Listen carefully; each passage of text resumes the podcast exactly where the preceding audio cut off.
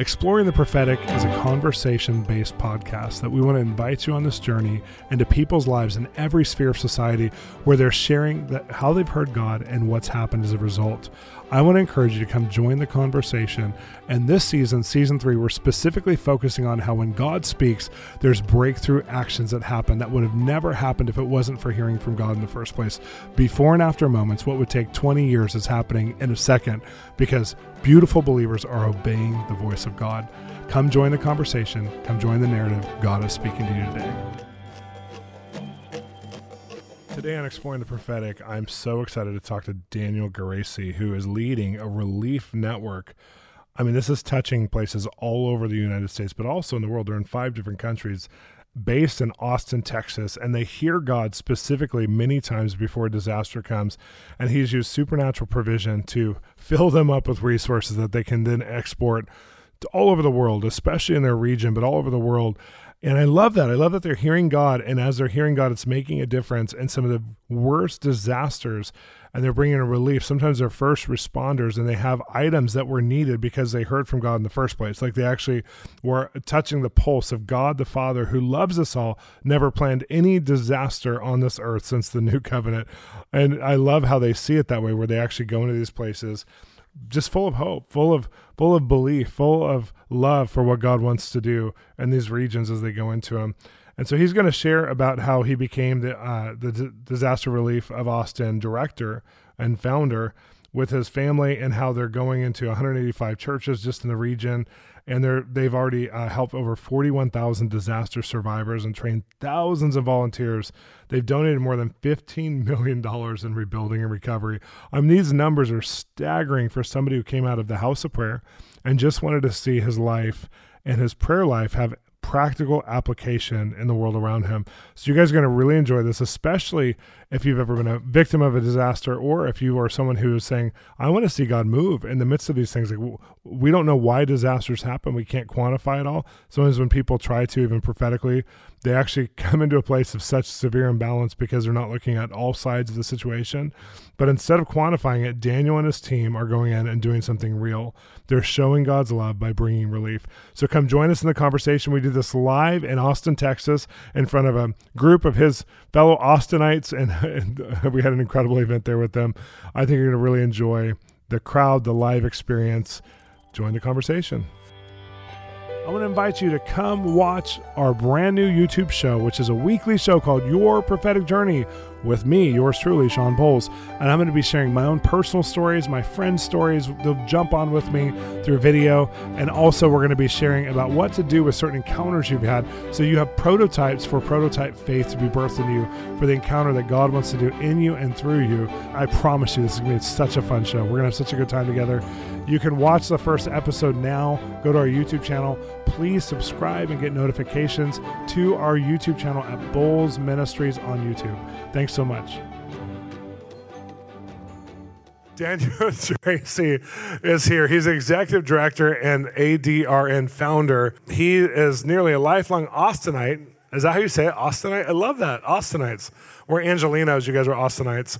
If we were in here, we'd be Angelino Austinites, which is great if we were LA. Okay, Daniel founded the Austin Disaster Relief Network in March of 2009. And since then, it's grown to a network of more than 190 churches, assisted more than 42,000 disaster survivors, and trained thousands of volunteers, and donated more than 15.5 million in rebuilding and recovery. Uh, we're going to talk a lot more about this. I will do a full just for those of you who know the format, I will do a full description later on, but that gives you enough of a view before he shares some of it himself about what he does. But let's welcome Daniel here tonight.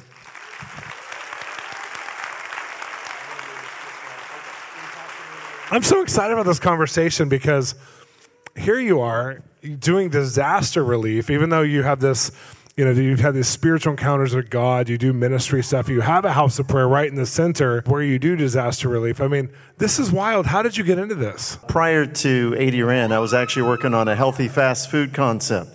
By the way, in, any and everyone I know in disaster relief never had it in their plans. It was just sure one of those uh, Jehovah sneaky things. Exactly. Yeah. And so we, I was, the deal didn't work out, laid it down, and right at that time we had a word saying it was time to launch a word that I had had four years prior to that. So, so you went after it. Now I have a background. I I call it flirting with disaster relief because during like Katrina time and the Haiti earthquakes and these kinds of things, I went all over the place. And I, I was at Katrina first responder. I think I was there for five days a month for the first 10 months it happened. And we were doing all kinds of things. I was learning a lot. It's just a lot of work. You guys just work so hard and it's a lot of thankless work. I mean, the people themselves are very thankful, but I mean, the, the day after day is grueling, depending on what kind of disaster it is and whatever it is, and even what you have to learn to just be qualified, and that where you have to sleep. Like we would sleep in these open rooms where there's like the guys over here and the girls over here, and it wasn't very comfortable and wasn't very, you know, it was, it's, it's a hard life, it's a hard job, but in all this, where you've been sent into this, I believe by God, like this has been a God thing. Kind of take us on the journey of how he has positioned you in this. I mean, it's grown so fast, so many things. I mean, it's 10 years, but that's very quickly for this kind of impact. 190 churches involved. Take us on that journey a little bit as far as how did that happen and how did you aim at the church to, to be the first responders in this context? You know, it's a great question. In 2005, originally I was selling oil and gas, and I had made it the biggest sell in my life. It allowed me to take off the entire month when Katrina happened. And it was in the context of helping survivors in, during Katrina that the vision came. Oh, wow. Um, I was on the phone with a pastor, wrote it on a napkin. I'm famous for using napkins a lot, and that ended up being the, the entire vision for what we're doing today. Oh my, so 2005. 2005. So it didn't start it to 2009, but the Lord had me just sit on it and, and pray. So a lot of prayer went behind it wow. until the launch in 2009. What did your wife think when you went from business to say, we're going to do disaster relief? Like, that's a big transition. yeah, we, you know, the Lord had prepared us. We had yeah. gone through a Joseph trial through the healthy fast food concept. He broke us. You know, we, we were out of money at that point. He said, it's time to launch. Of course, we had gone through that enough yeah. to where we were used to starting something with nothing, but depending completely on God to, to come through. Wow. So there's already a faith journey in operation the whole time. Yes. Yes. I mean, I guess if you're an entrepreneur, especially in a healthy fast food concept, which there isn't very many of those, even no, now, as today, there's, there's more that are coming, but there's not as many as we need. But I mean, that's pretty entrepreneurial for that time period. And so the fact that you were already in faith for something like that, and then and then this came up, I I guess I could understand the progression, but there has been these moments. Share about, I think one of them was, and I might be wrong as far as the order of this, but going to the One Thing conference in Kansas City that they had, their famous One Thing conferences they would do every year. you went to one of these, and it was a real pivotal point for you guys. Yeah, it was. Prior to ADRN, you know, in my forming years, one of the things that the Lord had me go to are the One Thing conferences. I've been attending them since 2001 and I'm coming back. I mean, I'm on fire for the Lord. I'm listening to the CDs right suddenly I get caught at a toll road toll booth. And back in those days you had to have cash. You know credit cards weren't taken at the toll booth. And I had this weird lady that would not allow me to go through. She says you have to pay. And I said I don't have money. She goes do you know anyone in Oklahoma? This was Oklahoma. And I said I don't. She goes you're going to have to pull over. I, I, I didn't know what to do but I said ma'am I'm a Christian I said, Will you allow me to go through and allow me to pay you back? I, I promise I'll pay you back. She goes, She looks around. She goes, Well, I'm not supposed to do this, but and she wrote me an IOU. Now, I, I, I leave that spot, and suddenly, if you remember the old TDK commercials where you're a man sitting in a leather chair and he hits the tape player and just this wind blows him back, suddenly the voice of God speaks to me internally and says, If you ever use my name to get out of trouble, you'll surely die. Oh my gosh. Yeah, I'm, I'm telling you, it was the loudest I'm laughing, but internal I voice. no, I'm telling you, I'm, I'm actually happy. That is so our God. It's like, okay. For, for the strong willed temperaments, God sometimes has to deal with you in a way where, you know, I'd never again, it was branded into me. But boy, I needed that for what I do today yeah. because I came from a salesman background, and you use, and as a salesman in the world, you use everything you can to, you know, this manipulation yeah. thing to get something, right? And I was already starting to use God's name, and boy, I mean, he was right. Well, I would not be here today. I guess bringing you to that story, it didn't exactly relate, but it set a foundation for how you hear from God, where you took him very yeah. seriously which applies so strongly because you guys started on this journey of actually doing the relief. What was the first big project you took on? Well, first big one was uh, Bastrop Fire, 1,709 homes burned down. I should say this to set this up because this is really cool. Prior to that, the city of Austin had told us that, you know, for between 2005 and 2008, Austin had four hurricanes impact Oh the, the, the coast, and those evacuees came to Austin, 44,000. Wow. And before all this happened, a handful of pastors went into the convention center when Katrina sent about 6,000 survivors into our city. And they said, You're here because of your sin. And because of that, the church was not allowed into any of the uh, shelters. And then Rita hit, 18,000 people came. Then Gustav hit, another 10,000. Wow. Then Ike hit. And so 44,000 people, the church was not effective. Now, rolling back to 2011, you know, I'm sitting in, in a, with a policeman. He's trying to decide whether we're going to lead the entire emotional, spiritual care and meet the survivors when they're first allowed Oh, in wow. to their homes. But when they see it, they wanted somebody there to be there for them.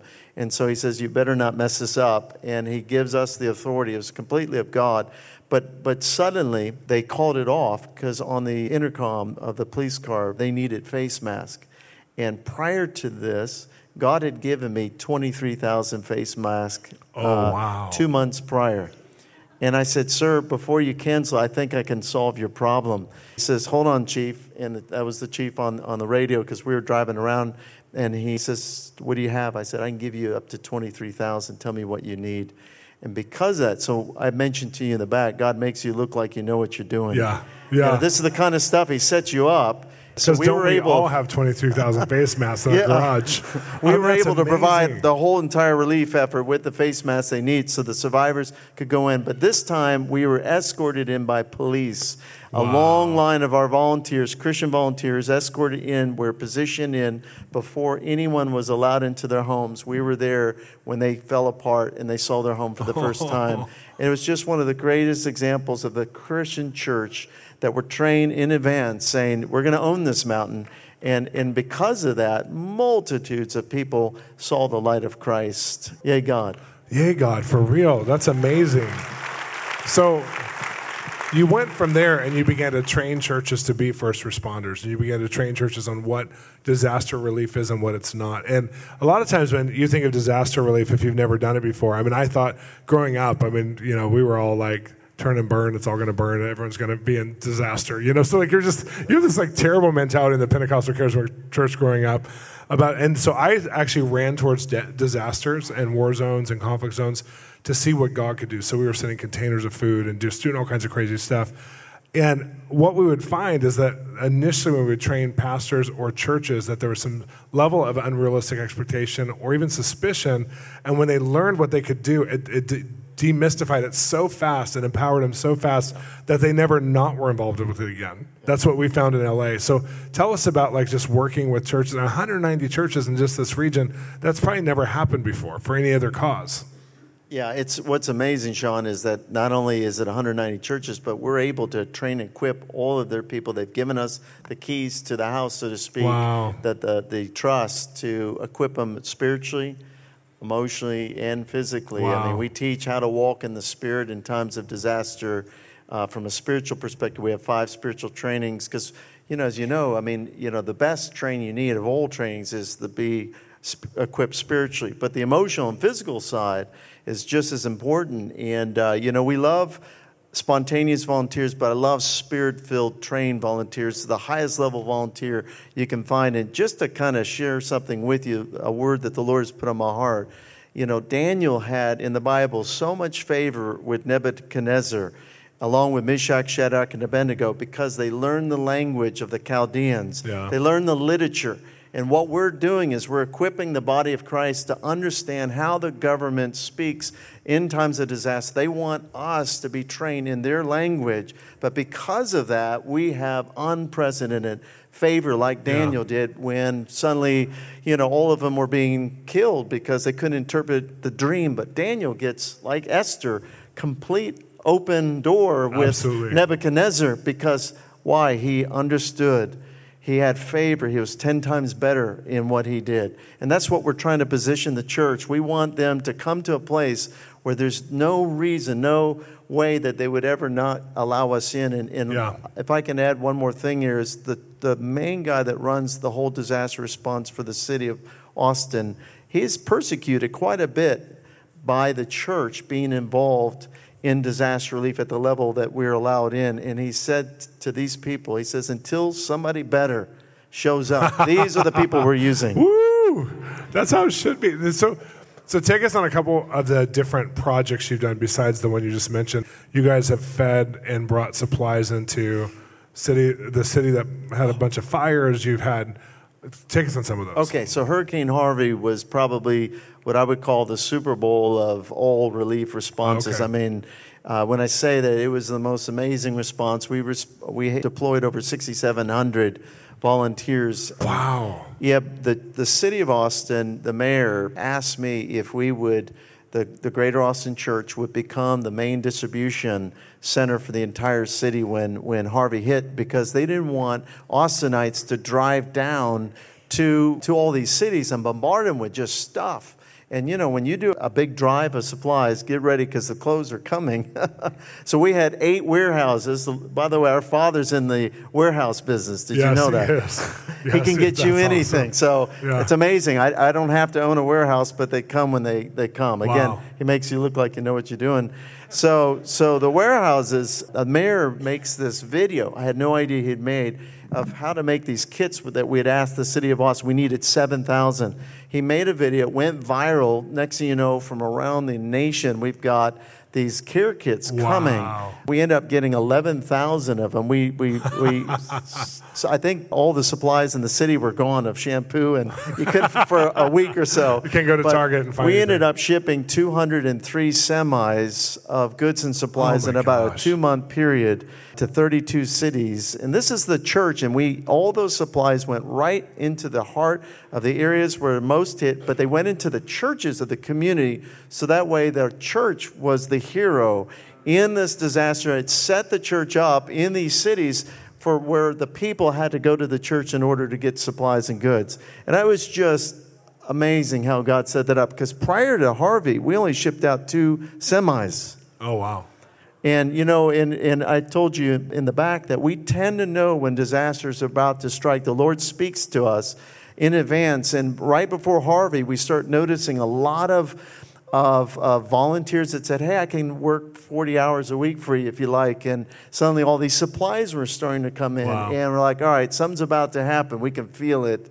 And that's usually how it goes. And then boom. But that way we were ready in advance to, uh, Yeah, you said you were ready about 30 days in advance for Harvey. now that was Memorial. That was October floods. So there was Okay. one flood that 2013 we had the big floods on October on Halloween. We just called October floods.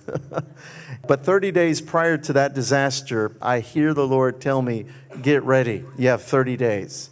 And so I we buy supplies, we buy generators, we buy all this stuff, believing that you know we heard from the Lord. And on the 31st day, October floods hit. Wow. Uh, and we heard the news while we were praying that morning, my, my associate director and I, in a prayer room, worshiping, and we got the call from Red Cross going, We need you. Wow. I'm just thinking about how in movies and television, and even in some popular culture, that Christians are villainized as the ones who take during times of great need, not give. Yeah. And we've been we've been kind of been given this image of how we are as as religious people are takers and whatever. And what you're doing, it, it just feels so significant that God actually, instead of the, the doomsday prophets rising up, God's actually telling beautiful Christian people like you, hey, something's going to come, and I hate this kind of stuff. Like, I hate disaster. Go and help people. Yeah. You know, and, and I know that Amen. The world we reap and we sow, you know, all kinds of stuff. But and people don't have an image of a loving God who actually cares about these things. I remember being in Katrina with the state senators from Louisiana and Atlanta, and we're all in a white van driving through the Ninth Ward two months after it had been destroyed, and they're weeping. They've just never seen anything like it. Yeah. And one of them was really funny, she made a lot of jokes, which is good. But she said she asked the president's advisor, who was in charge of that particular issue, who was in the van with us, "What are we gonna, what are we gonna do about this?" And he said, "The only good responders so far have been Christians, Amen. churches." And I said, "Wait, say that again."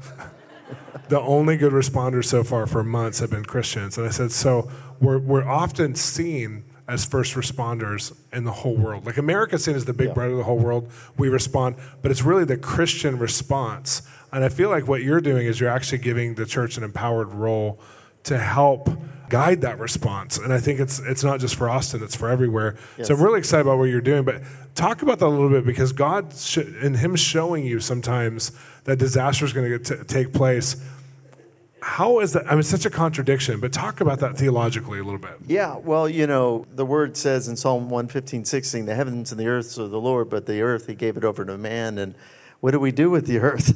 yeah. You know, and, and prior to, to Adam and Eve, there was their fall. There was no disasters, right? There was no tornadoes, hurricanes, storms, etc.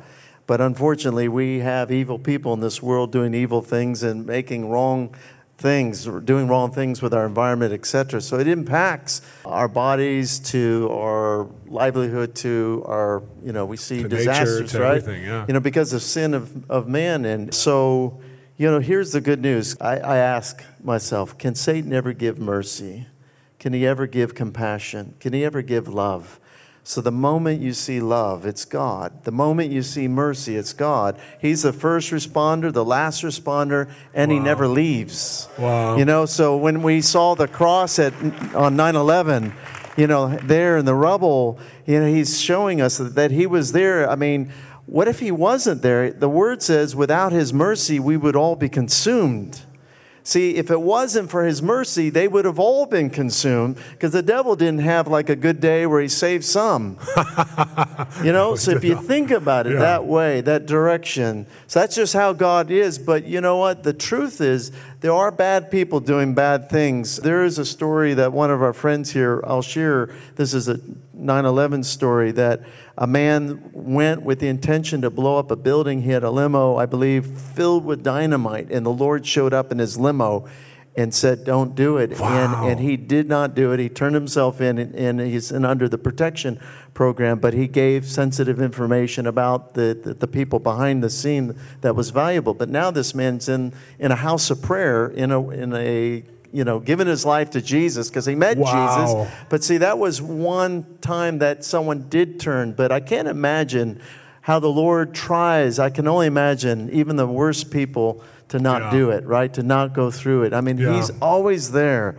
Uh, but he cannot force us, right? He cannot grab our hand and say, don't, and pull us out. So, anyway, that's just my, my theology. No, I, I love that because I think I think God is constantly trying to get to our hearts. And I think of, you know, we have friends who were in Colorado and the Columbine shooters came to yeah. their youth group three weeks before they went to the shooting. Wow. And some of the, the youth pastors prophesied over them and they cried and they still shot. Wow. So there's these moments where God's trying to apply His mercy and draw people in. Yes. They came to the group. They didn't go to them. They came to the group. I just think there's all these moments in time that when we, we get to see from heaven. Like if you like, net, like Netflix, you're gonna love heaven. You'll just like press stories of God. You know, like what happened then? Why did this happen? You know, it's gonna be so awesome. But take us into like this is the macro. Take us into a moment and you have a minute to think about if you need to, a moment where God just showed up on site, on the scene. Just one of those impressionable, or a couple of those impressionable moments where you see God in disaster, you've never seen him that way anywhere else. I'm going to bring up a story in Denham Springs, the great Louisiana flood in 2016. They had three feet of rain. We were there, and storms were just still in the air. It just felt so demonic. You know, some of these areas, the weather patterns, it just feels unnatural, evil. But you know, we've learned a lot about God. He's the Lord over the heavens and the earth. Yeah. And, and I believe the position of the church is no longer to sit and wait and allow the storms to happen. We are to pray against the storms and declare peace into the storm. So, so we begin to pray over the storms and we begin to see the storms split literally around us. And not one, we, we deployed to 2,400 homes. We went door to door, and not a single volunteer was rained on. Even though the oh rain was all around us, it never rained on our people. And, and, for the first time, of course, we're a network of churches, so we have Baptists, United Methodists, I mean, you name it, right? And they were just seeing this and looking at their phone and how the storm split around them. So we have a ministry now that's uh, through our Hope Prayer Room to pray when disasters begin to be announced on the news, we start setting off alerts in That's the prayer amazing. teams. We got a eight to nine hundred prayer team, and then we have the Hope Prayer Room, and then we have a senior prayer team. Some of those senior prayer leaders are here, That's and awesome. I'm telling you, I have seen since 2016 we started this. We've not seen a major disaster hit the greater Austin area since then. I have all the newspaper articles of Austin spared again, Austin spared again. I mean, one where the forecaster said it actually skipped over Austin, and he was kind of dumbfounded by it. But, uh, Wow. so we've kept those. But this is the position of the church. If we're to be a city of refuge, it's what our city is called Yeah. a city of refuge. That I believe that's part of the strategy, strategy for when, you know, as we get closer to the Lord's return and He's raising up other cities of refuge. And because we're in our natural man, we tend to run. Uh, we actually wait to see kind of what happens, right? And it's like, why do we do that? Like, why do we not just believe that this, you know, the one in Revelations 4 and 5, this is the God that, that is the Christ, the Son of living God. He can stop these storms through the faith of his saints. This is so good. I'll say this because this might help you guys because he's a spiritual hero to me. When we first moved to LA, we sat down with the fire chief who's in charge of all the disaster planning of LA. And they have a multi-million, $7 million plan for just basic disasters, and they have a bigger plan for terrorism or whatever. And he was telling us that he couldn't get churches involved. And I was so sad. So we said, What do you need us to do? How can we help you? But it was really interesting because while we were meeting with them, he was a Christian, but he was a nominal Christian in the sense of like he hadn't been going to church, but he really believed in God. While we were meeting with them, he said, You know, I just feel like everyone's waiting for the big one, and I even have a fear that a big one might happen. But I just think if we pray, know, this is the fire chief who's not going to church, and I'm having prophets from the East Coast prophesying in that year that we were about to hit a big earthquake, that there's no way to repent of it. Everyone should move away. Disaster's coming. And I'm calling them, they're my friends. I'm calling them going, I live here. we believe we can pray. And if it does happen, we believe we need to be here to help. Like somebody's got to be there in the disaster to help. I mean, like I have friends who were in Haiti during the earthquake and they, they were just there on vacation and they were nurses and doctors and they were like, this is the most traumatizing thing we've ever been to, but we're glad that God had us here at this time. Although he hijacked our vacation, he owes us one. We're so glad we're here. Some of them were there for like a year, and I just feel like, I feel like Christians, we should have that weird thing inside of us where all hell's breaking loose and we run with heaven. Yeah. You know, like I feel like we should have that, and I love that about you because I can feel that it's it's not just a thought; it's an organization you've built around that, and I'm just so happy to know you. I'm just so proud to know you because it's so critical what you're doing, and I really do believe that it's a prototype. And I know you've already trained some other cities on this, but I really do believe it's a prototype. And anything we can do to support you, I want people to know your website because there's going to be a lot of people listening online. I want people to know your website and how to get involved and what they can do for you right now. Sure, it's www.adrn.org. Great. And we are, you know, if, if you're somebody listening to this on the podcast, you can go to our website, find out how you can get involved. Right now, we're in Beaumont as we speak, uh, deploying to the disaster that uh, was caused by Imelda, dep- top- tropical depression Imelda, which almost rained nearly four feet of water uh, in this community. And 9,000 homes have been impacted in the greater Beaumont area. So it's a great devastation. We actually need a lot of volunteers because the news has not promoted it all. It's one of the worst media uh, representations we've seen because of the whole Trump Yeah. scenarios that are going on right now. So that's one way to get involved and, and become a volunteer and take our training online. You can find out that information online. Yeah. And I will say this for those of you who are wondering, there's a lot of tragedies happening over the last 24 months that weren't reported. And I talked to a newscaster friend of mine who I met through CBN, and he said the reason why is because we have now fatigue. It's uh, we have disaster fatigue, and so they're actually hiding it from us because it's caused too much trauma, and people aren't taking any of them seriously anymore. So if they pull some back when a new one comes, people will pay attention. That is not a Christian response. that is not. We because we, we could be first responders at least in prayer. You know, if not action, prayer. And we can do some. Everybody can do something. What's a great way? And I'm going to end with this. What's a great way that maybe it is prayer because you lead prayer too. What's a great way when you hear a disaster the day it's breaking out? What is a way you can pray into it that's effective? You know, I think first and foremost that, that the church in that community would rise up and come together. That's what we do. We go there to try to pull the wow. churches together, form a new network. It's what we're doing in Beaumont next Thursday.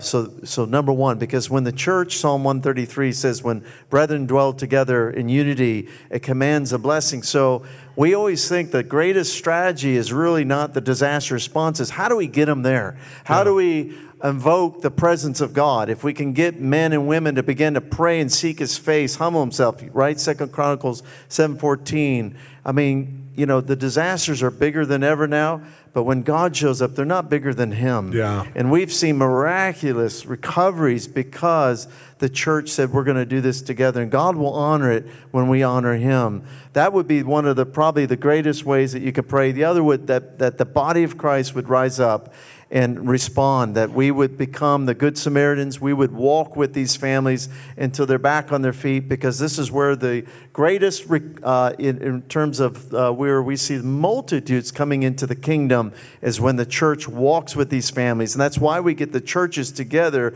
is that ultimately we can sponsor these families, walk with them, because typically in these areas it's about 60 to 68% unbelievers that have been impacted by uh, this disaster. And when you know when you lose everything, you know you're humble, right? God gives grace to the humble. So we're the vehicle yeah. for grace to go through. We're the conduit.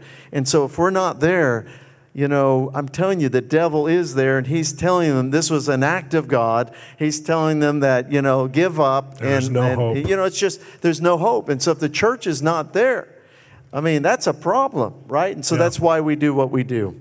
Okay, one last question. I know the answer to it, but I'm, I'm, I'm excited about this one for you guys. Who should have disaster supplies at their house?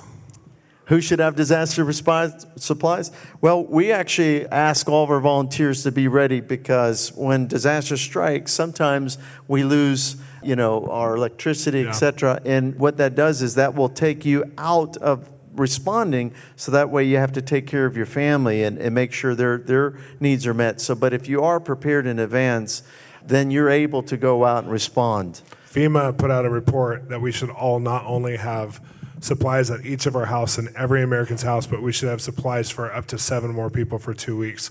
The reason why is because only two to five percent of all Americans responding to having supplies collected. And the average city, if there's a disaster on a major level, like if there was another terrorist attack or roads are blocked in any way, it could be what happened in Florida when there's no gas. There's people who are trying to get generators and use generators to live, especially if it's during a time of extreme cold or heat or whatever. You need supplies. And so I just want to encourage everyone who's listening to get the right kind of supplies. And I'm sure you guys have some information about that on your website as yeah, well. Yeah, on our website, there's a program called Preparedness Peace. Uh, we worked with these, uh, this, these couples that are experts in it. They put a six week kind of how to prepare, and you can actually make it into a Bible study. It's very spiritual. Awesome. It'll this is not doomsday through. prepping. This is just no. being prepared. Yeah, big We're time. not doom preppers. This is just being generally prepared.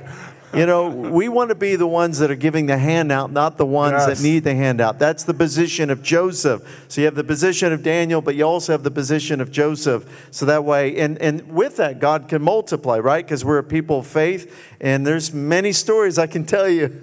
we're out of time, but I've seen Jehovah do that also. yes, well, we'll have a part two. Thank you so much for being on today. Thank you. Let's thank him. This is just awesome. I love that God cares about disaster relief. Yes. Amen. Thank you.